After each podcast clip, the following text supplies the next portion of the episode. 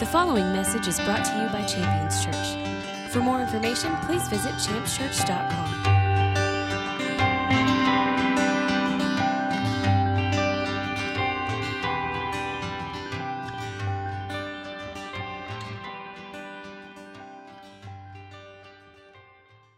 Uh, I want to get into the Word this morning.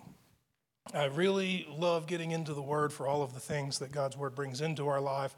Uh, uh, the idea that God is ministering to us corporately, as a as a congregation, and individually, personally, it really excites me. I mean, that that's something that I think is really amazing, that we don't get together and have some kind of academic exercise in order to try to achieve a higher level of Christianity. Rather, we have a relationship with our God who loves us and is committed to raising us up in the way we should go. It's why songs that we would sing, songs like Good, Good Father and things like that, can have such an impact on, on our emotions when we sing them. We, we need that kind of leadership and headship in our life, and God offers that with love and mercy and grace and uh, absolute perfection. As we get into the Word, that's the mentality that I have, that we're being led, we're being directed in the way that we should go, and this morning is, is no different. But here's a few things that we're going to find as God leads us through the Word this morning. One, we're going to find what Jesus gives and what that is. I mean, what he's giving and, and what it means, what it means to us. Uh, you know, uh, obviously, Jesus becomes the generic answer to all things when it comes to church. If you've ever operated in children's ministry or anything like that, you'll you'll see that. I mean, I've led children's ministry for a really long time. In fact, I, I loved it, I enjoyed it, and and, and for some reason, it was just kind of the, the thing where, where it was productive. And I never really asked for it, but it just kind of happened, and it was great. I think the kids liked it because on occasion we would blow things up and light things on fire, and it just really, you know, worked. So, and there's candy. There's candy with children's ministry. So I think that's why I was attracted to that as well. So, but we had a really good time with, with children's ministry. But children's ministry, you will, you know, lead in, into the Word, and you will will will you know, introduce things from the Scripture. And no matter what, a, a kid will answer Jesus to almost any question you ask, because children are really smart. And they know that Jesus is always the right answer, right? I mean, no matter what you ask, it's Jesus. And you can't say, eh, wrong. I mean, Jesus really is the answer. So in, in this case, we're going to see what Jesus gives to us and, and what it is. It's important to see beyond just the generic, to see actually why Jesus is doing what he's doing in our lives, and we'll see that very clearly. Uh, another thing that we're going to find is uh, what God is doing. Now, he's at work in my life. He's at work in your life. He's doing very specific things that are specific to your life individually, but he's also doing things in every believer's life for a purpose, a shared purpose, a, a, a common purpose, so to speak, and we're going to see uh, one of those in the Word here, so that we can embrace it and get on board with what God is doing. Uh, and then the third thing we're going to find is, is what comes with being born again. What comes with being born again? I mean, for for many people, being being born again or becoming a Christian is, is a, uh, a wonderful and powerful experience. For some, it, it's more of, of where things wrap up and finish, but really and truly it's meant to be a starting point. It's where we are born again. Born meaning like a beginning. My life began, obviously. I was born and was a tiny infant, and I've grown into the man that I am today, and that took time and experiences and, and changes, lots of changes, you know, and things like that as you grow and develop.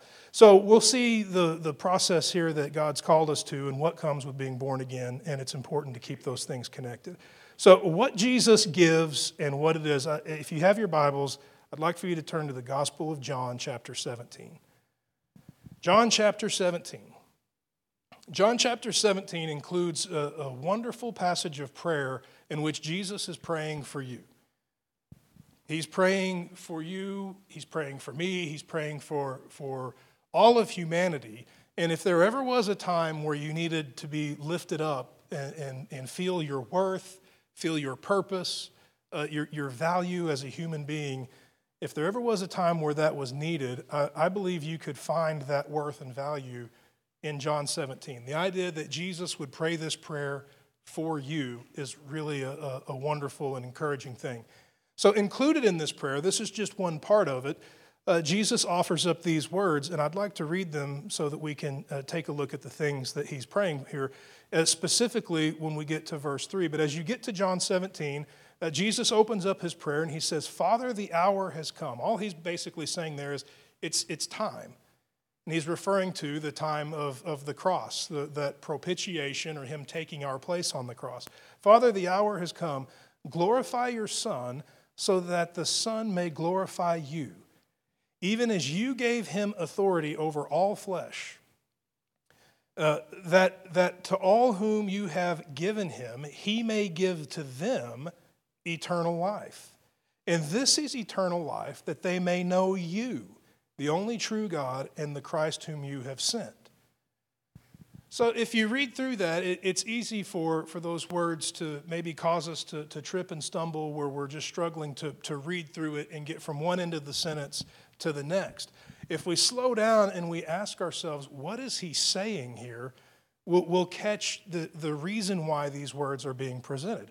I mean, Jesus is saying, hey, it's time for the cross.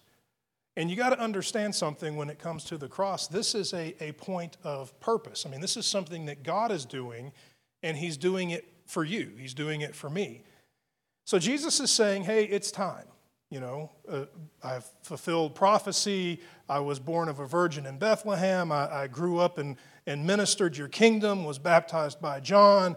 Uh, the blind saw, and the, the lame were restored and, and leapt, and, and the deaf were had their hearing restored, the signs, the wonders, your kingdom has been preached, all of these things. Now it's time for the cross.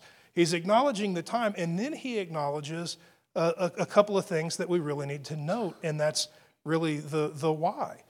That God gave Jesus the authority to grant eternal life. And then he goes on to acknowledge what that would be, what that would, would look like, what it would mean, or what makes it up. And in this passage, as he's praying for you, he reveals it very clearly when he says, this is eternal life, that they, now the they is me and you, may know you, and the you is God the Father. Everything that Jesus is doing on our behalf is to bring us into fellowship with our Heavenly Father, to bring us into fellowship with God, to open up the way for us to, to connect and, and be uh, uh, uh, in fellowship with our Maker. I mean, he's acknowledging this when he's acknowledging the time has come for the cross. The cross is present so that life might be given, and this is life, that they may know you and that they may know the Christ whom you've sent. This is a really interesting thing to, to think about and to ponder, that all of this is, is got a purpose and an intention. It's very easy for us to be so fixated on the, the means that we can miss out on the end. The means being how something is done, the end being what is done. So for us, when we think about the cross, and rightfully so, many of the times we, we ponder the cross, our mind goes to forgiveness. Well, that's a really great thing, right? I mean, there's nothing wrong with that. That's one hundred percent right. The shed blood of Jesus on the cross is for the forgiveness of sins. There's absolutely nothing wrong with that statement. Now, what I have to ask myself is, is that the end, or is that the means to the end?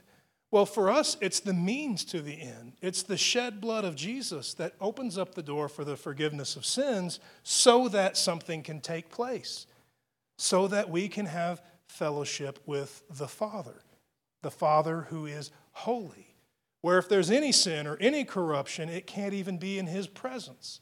For the first time ever, with the cross of Jesus Christ, we can have fellowship with the Father. There's a few things that, that are in the Scripture that are just kind of strange if we don't take a look at them and ask why. Here's, here's what I'm talking about. Have you ever considered uh, an element that takes place after the crucifixion, that being a veil being ripped in two?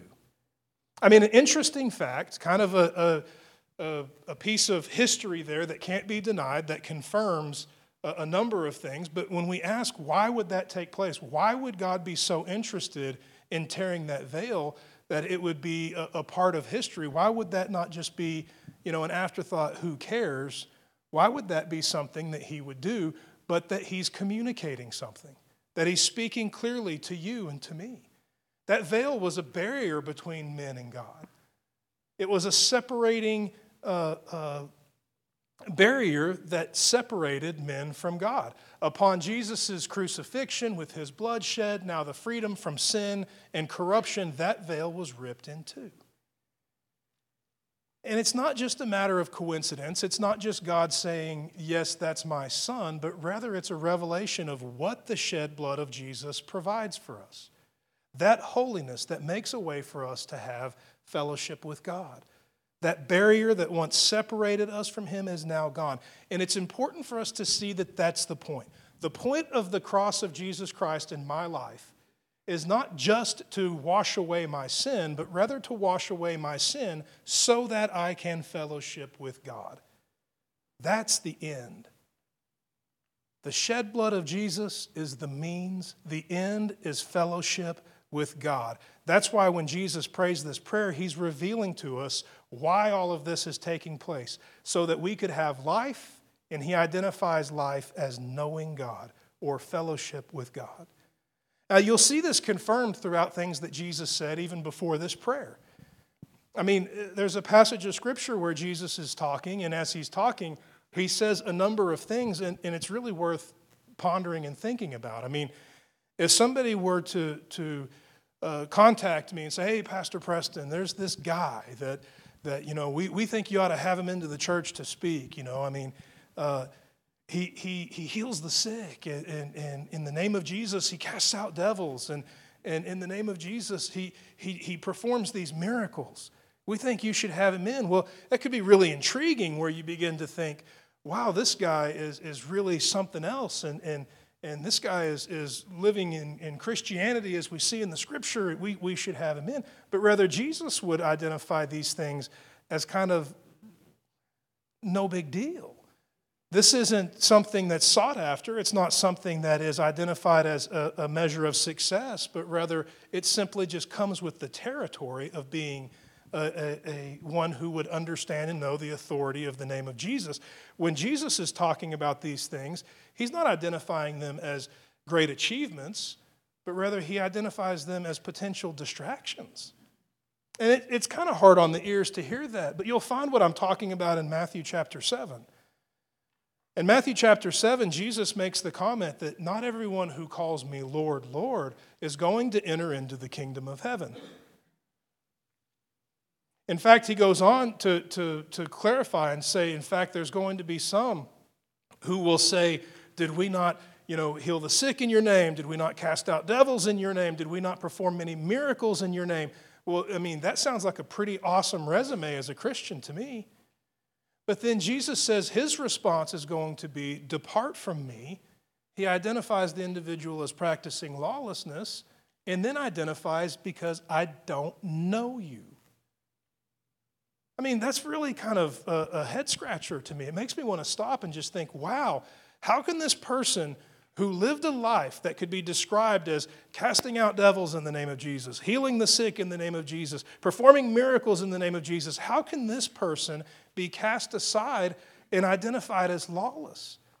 But Jesus would identify the priority that was missed, and the priority that was missed was not living a mechanical life as a believer, but rather having a relational connection with the Father, and in this case also the Son, as he states in John seventeen three. It's important for us to understand that, that Christianity is about connection, connection with the Father. It's about fellowship, fellowship with the Father. It's about the relationship that was breached by sin and corruption, where what was a, a holy fellowship was interrupted by unholiness, now holiness restored by the blood of Jesus, and therefore the purpose for that being relationship restored. That our lives are called to fellowship with God. In fact, let me give you a passage of Scripture that's one that can be foundational with that, that thought, that idea, that truth. First Corinthians one nine. First Corinthians one nine reads like this: God is faithful, through whom you were called into fellowship with his Son, Jesus Christ our Lord. I mean, all of the work that God has done in our lives has been for the purpose of us having fellowship, relationship, contact, and connection. God didn't just perform an, an act on the cross and then issue uh, uh, uh, tickets to join the Jesus Christ Club. Rather, he opened the door for us to engage with fellowship with him, to connect, to relate, to have a, a relationship that would extend beyond simply acknowledging existence, but rather having reciprocated communication and involvement and influence. I wanted to give you a, a passage of Scripture here as we move forward, and I want to identify something, not only that God has, has is doing, but something that God's done as he's removed sin and its corruption from our life. I mentioned before we were going to find what God's doing in our lives. And I, I want to find that here in this passage of Scripture. If you have your Bibles, it would be First John chapter one. I want to begin looking in verse five. First John chapter one, verse five. It opens with these words, God is light, and in him there's no darkness at all. If we say that we have fellowship with him and yet walk in the dark, we lie and we don't practice the truth. But if we walk in the light as he himself is in the light, we have fellowship with one another, and the blood of Jesus, his son, cleanses us from all sin. I want to stop there and, and talk about this passage of Scripture for just a moment, because there's two things that are listed there at the end of this passage that are very important, and they're very powerful things. I mean, when I consider the, the shed blood of Jesus, I mean, you have the entire work of the cross. You have all of the, the Word of God, the prophecy fulfilled, everything that you'll see on greeting cards coming in December, you know, the, the manger and all of the, the things that we'll celebrate Uh, just here in a couple of months, all of these things, their purpose coming to full fruition, and all of it having uh, uh, being revealed right here, what God's doing through that. I mean, one is the cleansing of sins. That's something that we we preach often. It's something that we speak of. It's something that, that becomes our reaction to the idea of Jesus shedding his blood on the cross. Jesus died for me so that my sins could be forgiven. But we see something else attached to that. We see something connected to that, something that is, is obviously of importance because it's being revealed as being connected as to what God is doing in our lives through Jesus, and that's having fellowship with one another. I mean, what an interesting concept to think that the cross and all of the work of Jesus Christ in our life is for more than simply the cleansing of sins and the introduction of holiness, but rather it is for fellowship. And then when I consider why would that be important to have sins forgiven in order for there to be fellowship? Well, to have fellowship without strings attached and without uh, the, the risk of abuse. Having all of the corruption that would exist in the hearts and the minds of men cleansed is a, a, necess- a necessity. It's absolutely important for us. As we consider the work that God's doing, what I want to offer is the fact that God is doing something great through Jesus in every one of our lives. The introduction of holiness is not simply so that we can stand independent and be considered holy, but rather the introduction of holiness is so that we can love one another in a, an environment where love can have its way. Without there being corruption, without there being manipulation, without there being strings attached, without there being any aspect of, of men that would get in the way and corrupt what is so perfect. And indeed, God's love is perfect. The idea that everything that God's done on our behalf is to introduce fellowship, fellowship with God, fellowship with Jesus, and fellowship with one another is something that I want to offer as an important priority to have in your mind and in your heart. The reason why God's done this work in my life is so that I can fellowship with him. The reason why God's done this work in my life is so that I can fellowship with Jesus. And the reason why God's done this work in my life is so that I can fellowship with the people of God. God introduced the, the complete deliverance from sin and corruption all in Jesus so that I could fellowship with him, so that I could fellowship with Jesus, and so that I could fellowship with you.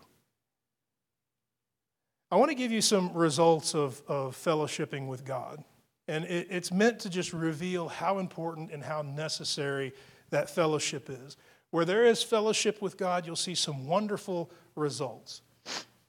Where there's fellowship with, with Jesus, you'll see wonderful results. Where there's fellowship within the body of Christ, you'll see these results shared and held in common. One of those results is going to be freedom. Freedom from, from sin and, and corruption and those things that would hold the body and the mind captive. Uh, I'll give you a passage of Scripture, uh, Second Corinthians chapter three, verse seventeen.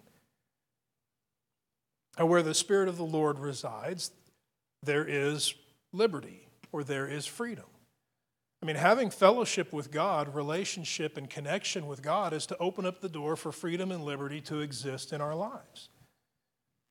Having fellowship with God in, in our relationship with one another, with God being at the foundation and the heart of our fellowship with one another, is to open the door for freedom to exist in our connection, in our fellowship. Another wonderful result of having fellowship with God is direction. Direction. Obviously, people need freedom. We, we desire freedom. We long for freedom. We love freedom when it is present.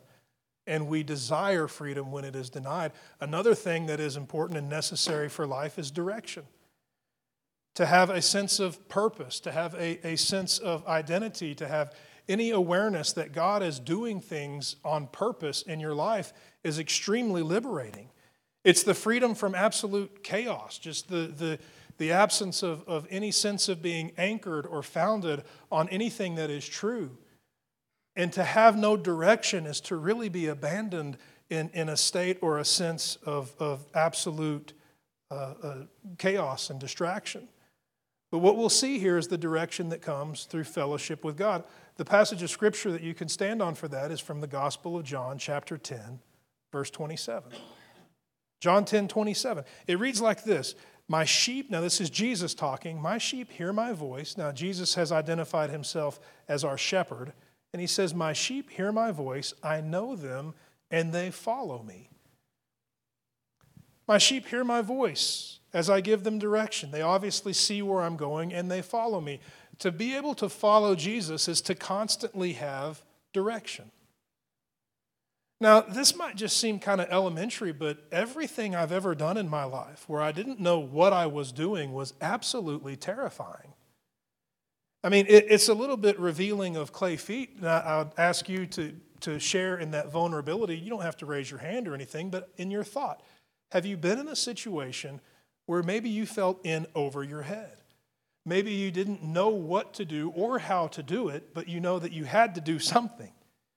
I mean, I can kind of simplify this and just tell you that anyone here who's in any kind of relationship like marriage, marriage is one of the, I can't believe that you can get married without like passing some kind of exam, right? I mean, you ought to show some measure of competency before you can enter into a relationship like that. And the reality is, you know, all of your ideals are shattered once you're thrown into a, a, a place of responsibility, whether that be in business or relationship, just no matter what.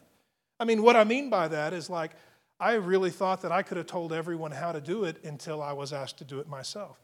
Like marriage is another good example. I could have written a book on how to have a great marriage, and then I got married and realized I need that book, right? I mean, I could have written a book on how to raise kids. I knew everything about raising kids, and then I had kids. And you realize, like, oh, my God, you know. I mean, these are things that we, we deal with, and they're just kind of how we're wired. But when we consider that we have direction in Jesus, that Jesus would live his life. I mean, everything about his life is to qualify him to be a good example or a good leader to be followed. He said himself that he came for that purpose. The, the word identifies him as the apostle. I mean, that word apostle is not one that we use in our everyday language, but he is the example to be followed. The word says that he was even tempted with every temptation, so that he could be a good and faithful high priest or leader, so that we could follow him. He's never, uh, we're never going to deal with or face a situation or a scenario that's outside of his wheelhouse. Everything about his life is qualifying him to be in the position of leadership in our lives. And when we have him leading out in front, we are never without direction. We always have the direction laid out before us. and we're set free from that chaos. What's a wonderful result of fellowship? Uh, here's another result of fellowship with God, and it's vision. I mean, not just eyesight, like being able to see, but, but vision for beyond what's right in front of you. If you're like me, oftentimes the things that are right in front of you can be terrifying. The things that are right in front of your face, that you, you are seeing right in front of you, right here, right now, can be things that seem uh, uh, too big or, or, or too powerful to be handled by your current uh, situation or your current circumstances. But being able to see past those things is really what having vision is. And the ability to see past those things most times is the key to getting through those things. Having fellowship with God opens up the door for vision. I'll give you a, a passage of Scripture here, and we may have to read between the lines a little bit, but I think we're, we're all able to do that. You'll find where I'm going in, in a couple of places. First of all, I want to identify something from First John one five, and that's that God is light. That's what First John one five says. God is light, and in him there is no darkness. Then as you continue reading in First John, by the time you get to chapter two, verse eleven, you find this passage, and this is the passage that I really want to share with you. Uh, the one that is, is at odds with his brother is in the dark, and he walks in darkness. And he doesn't know where he's going because darkness has blinded his eyes. Now, what I want to apply here is, is the fact that in God there's no darkness at all, that God is light. When I have fellowship with God, I have fellowship with light. And it's light that will help me see where I'm going. But if I'm in darkness, if there's that absence of fellowship with God and I'm walking in the darkness, then I am condemned to stumble around. I mean, fellowship with God isn't something that's meant to sound uh, uh, absolute or, or something that is meant to sound like it's achieved through one-time uh, requests or kind of signing up for, you know, God's fellowship newsletter. Rather, this is about involving God in the day-to-day aspects of your life. I mean, just imagine how you have fellowship with friends. Now, I'm not a social media guy, but social media has kind of caught on, and it's a way that people communicate. So let's just draw f- from some examples. Imagine that you had a relationship in your life that you called for advice. That would be someone that you had fellowship with. Maybe something that you posted on social media and somebody offered their advice, whether you invited it specifically or not. Somebody that you have fellowship or contact with. When we talk about having fellowship with God, we're not talking about shaving your head, wearing robes and flip-flops, and living on top of a mountain eating grass like a goat for the rest of your life. We're talking about simply inviting God into your day-to-day activities. God, I'm dealing with this, and I'd like your counsel on it. I'd like your advice on it. I'd like to know what you say about it. Fellowship. Fellowship with God, opening up the door for freedom, opening up the door for direction, opening up the door for vision. And then finally, I want to close with this, opening up the door for faith. Opening up the door for faith. Now, I, I struggled with the right word to put here, and, and faith, I believe, is the right word, and I'll explain why in just a moment. But I mentioned to you what comes with, with being born again, and And there's a liberty and a freedom that comes with being born again, all because of the relationship that we now have with God. I want to give you a few passages of Scripture here as, as we close, and, and we're going to have to, to use a few of them together here. One specifically comes from First John chapter four, verses seven and eight. It reads like this, "Everyone who loves is born of God and knows God." Now, that's important. Remember, we're talking about knowing God or having fellowship with God. It goes on to say that the one does, that does not love does not know God, for God is love. Now, there's this wonderful result when we know love. When we know love, uh, we have the foundation laid and all of the, the circumstances put in place to walk out a life of faith. A life of faith being a life that can, can stand in the face of fear and anxiety. I mean, I, everything in me wants to consider it as, as, as courage. And honestly, I think faith and courage can be interchanged often in our vocabulary, and it won't change the meaning of what we're talking about, right? I mean, you could say something like, to get out of the boat and walk on the water would take great faith. Or you could say, to get out of the boat and to walk on the water would take great courage. And I don't think anyone would get up and walk out of the room and say, well, the meaning's different. I mean, the meaning's really the same. But in this case, when we live out a life connected to the love of God, we open up the door for a life of faith. A life of faith that closes the door to fear and anxiety being in the driver's seat. And the reason for that is not just because we say it's that way, but because the way things are structured, that is how it is. There's a wonderful result with having fellowship with God's perfect love. And that result is revealed in First John four eighteen. First John four eighteen says that there is absolutely no fear in love. For perfect love drives out all fear. Drives it out. Casts it out. Now, there's some things there that bring great comfort to my life. I mean, it doesn't say that everyone that, that knows perfect love is never afraid. It just says that when perfect love is introduced, fear is driven out. There are plenty of times in my life where I face and deal with circumstances where there's anxiety present or there's fear present. Now, I can either choose to address those things in a number of ways that, that I may come up with or a number of solutions that I may find, or I could introduce the one solution that's guaranteed to leave no room for anxiety or fear to be in charge, and that's introduce the fellowship with love. Or in this case, since God is love, introduce fellowship with God. Fellowship in that situation. Fellowship concerning that circumstance. God, I'd love your involvement in this. You paid the highest price so that we could be connected, and I am calling upon that connection now. Will you bring your counsel and your advice into this situation so that I won't be led by fear? I want to be led by love.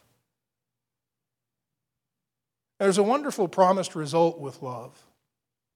If you want to take it down for your notes, you can take it down. It's from uh, the book of, of First Corinthians thirteen, where you see a list of the things that describe love. You know, love is patient and kind, and you have the list there. By the time that list is complete, you have this statement that is an absolute truth, and that is that love never fails.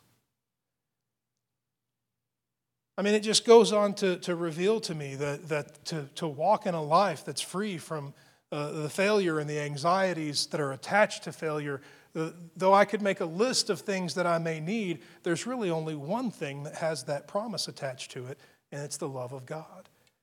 And because God is love, it's God himself. To introduce God into any aspect of our life is to introduce freedom from anxiety, from fear, and to open the door for absolute success.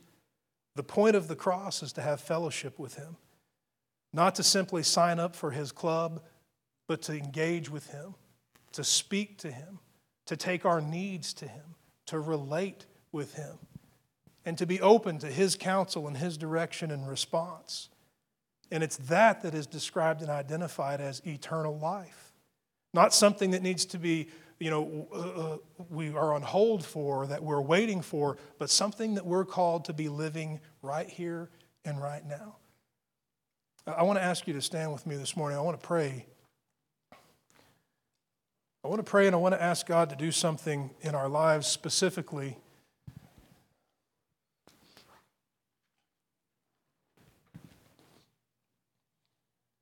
For many of us, fellowship with God is a part of our life. I mean, uh, there, there's a great risk that you run when you are, are ministering and you are delivering a word to a congregation such as Champions. And, and you know, the, the kind of uh, slang for it is preaching to the choir, so to speak.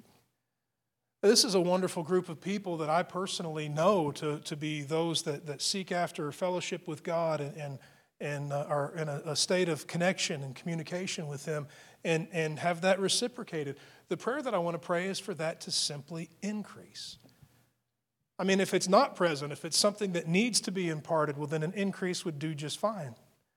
If it is present, then an increase uh, will just make it all the more present. But to have fellowship with God, to see fellowship with God as the point, and to introduce that as a priority in our pursuits and in our prayers is to open up the door for that freedom, that liberty, that vision, that direction, and, and that faith that we so necessary or so uh, so greatly need in order to walk out our lives as we've been called to walk them out. So there where you stand, I want to pray. I want to ask God for something great for, for me, for you, for us together. You're welcome to be in an attitude of agreement or or uh, uh, simply uh, in a state of receiving.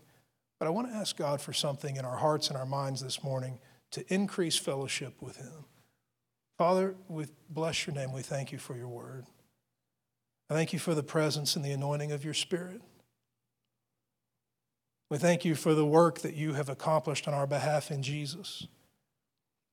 And let our understanding and our awareness of the, the cross of our King Jesus not just be limited to the elementary forgiveness of sins, but let us see the purpose behind the forgiveness.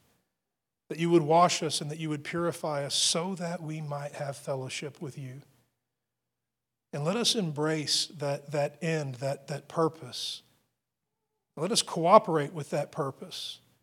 That we wouldn't simply indulge and engage in fellowship by accident or on occasion, but let it become a part of our day-to-day living. That our life of prayer and connection with you wouldn't be an empty religious uh, ceremony and ritual, but that there would be friendship, that there would be relationship, that there would be an engagement that could only be described as the fellowship that you've called us to through Jesus. And let the results be powerful as they are promised. Let there be liberty and freedom, and let there be direction and vision. Let there be faith that would transcend all of the, the anxious situations and circumstances that everyone deals with and faces day to day. Let the results bring you honor and glory as your people walk in fellowship with you and ultimately see the victory that your word promises. Let it be evangelistic, that those around us would see how we would conduct ourselves and carry ourselves through trial and through problems and issues. And let it lead those around us to, to see and to witness and to be drawn to you. And help us to be willing to, to give account for why there's victory and why there's breakthrough, that we would simply acknowledge fellowship with you as opening the door for that life of faith that you've called us to.